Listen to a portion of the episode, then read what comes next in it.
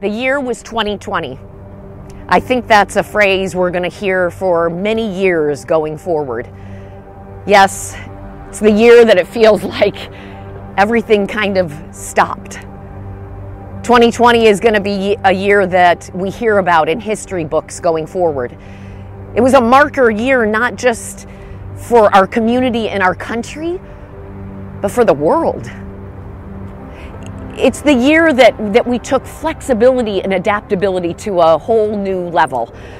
Every organization and institution has had to learn how to do things differently, pivoting at any given moment. Home has become our go to place. Yeah, this year we've had to make some really tough decisions like, am I going to wear a face mask or a face shield? Am I going to use Microsoft Teams or Zoom? You know what? It is it's interesting to think back. I can't believe in April I didn't even know how to schedule a Zoom meeting. And, and do you remember your first meetings virtually? You know, uh, no one could figure out where the unmute button was, and everyone was talking over each other. I, I'm getting better. I'm, I'm not still not great at it, but I am getting better. And we've learned how to stand on dots everywhere we go. We've learned how to keep our distance from those around us. And I don't know about you, but I've got hand sanitizer everywhere in every car, in every room, in my office. Yes, 2020 has definitely been a year of change. While change has been a constant this year, so has vacancy.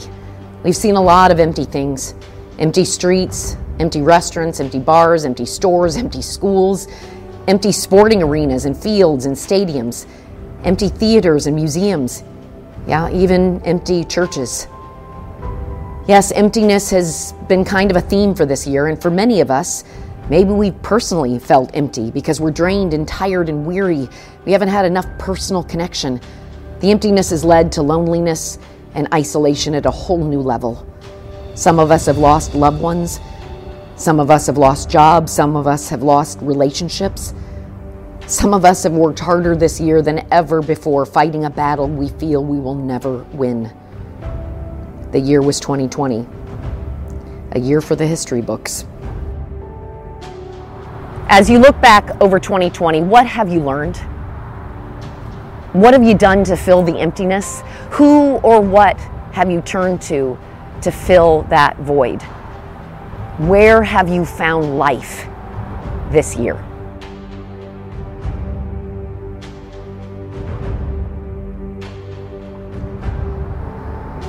So let's look at some scripture to help us figure out where to find life how to fill that void.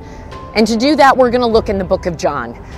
Now, John's gospel is very different from the other gospels. It's not written in narrative form, and it's written by someone who is very close to Jesus, giving us different insights into who he was and what he did. And we're going to start by looking at John chapter 1, verse 14. So the Word became human and made his home among us. He was full of unfailing love and faithfulness, and we have seen his glory, the glory of the Father's one and only Son.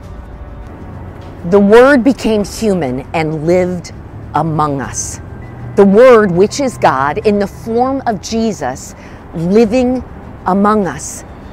The finite God that, that created space and time, walking the earth, experiencing what we experience, feeling what we feel, the only God man to ever do this, so that he could draw close to us.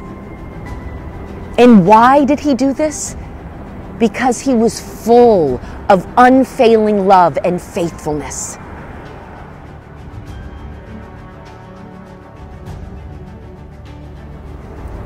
And his faithfulness is evident in that this word came from the Father just for this purpose to be with us and to reveal himself in the flesh so that we could see him. God's unique Son in the flesh with us. It's unimaginable yet true. And John had seen it. And we have seen his glory the glory of the Father's one and only Son. John had seen his glory and his presence, and in that presence, he had found God's grace toward him and God's truth for him. And that was all overwhelming. Are you overwhelmed by this? By God in human form, full of love and faithfulness toward us, His presence all around us? It's interesting, 2020 vision means that you can see acutely, you can see with clarity. As you look back on 2020, do you have 2020 vision? Can you see where He has loved you? Can you see His faithfulness? Do you see His glory? And then John continues on in verse 16 From his abundance, we have received one gracious blessing after another. As Tim Ayers, one of our teaching pastors, puts it, when grace is exhausted, it is right away replaced by another grace. It's the continual involvement of Christ's fullness in our lives we get to the point where we think we have to have exhausted God's grace. What more can He do for us? And then, bam, a whole new load of grace floods over us. His grace never runs out, it's never empty. No matter how much we need it now, and no matter how much we're going to need it in the future. Have you seen tasted, experienced this grace over this past year, this abundant grace. Maybe it has filled voids and emptiness in ways that it never has before. Maybe you haven't even taken time to process this. Take a moment now to look back over this past year and find the ways that you've seen God's abundant grace.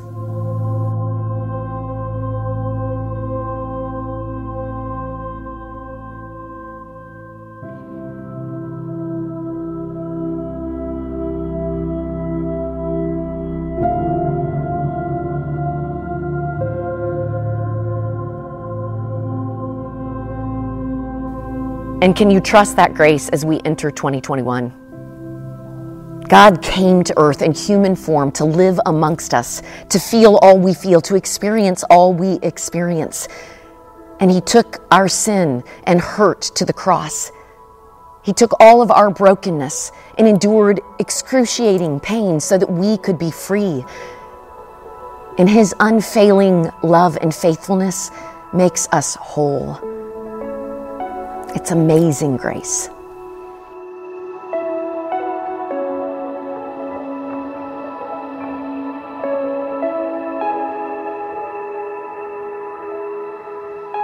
As we say goodbye to 2020 and welcome 2021, let this time in December where we have looked at God coming to earth to live amongst us let that propel you into 2021 with anticipation.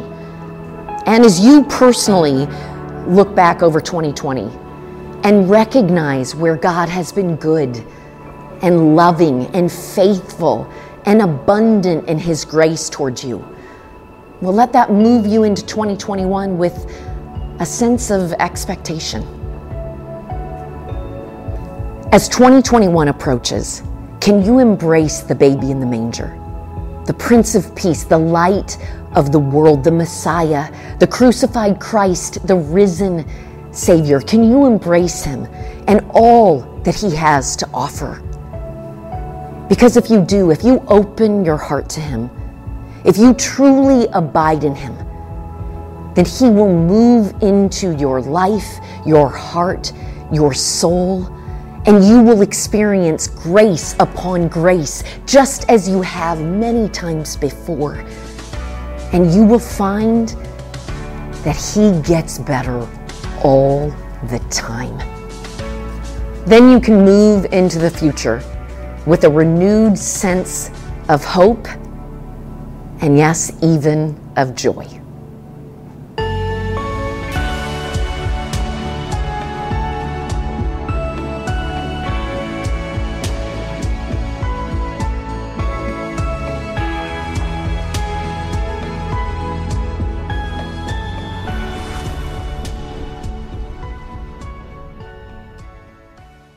Hey, thanks for watching. This short video is part of our entire series, Wonders of His Love at Grace Church. We've got tons of video content for you to explore all month, including more sermons, music videos, kids and students content, and Tim Mayer sitting next to a fire pontificating about the Bible.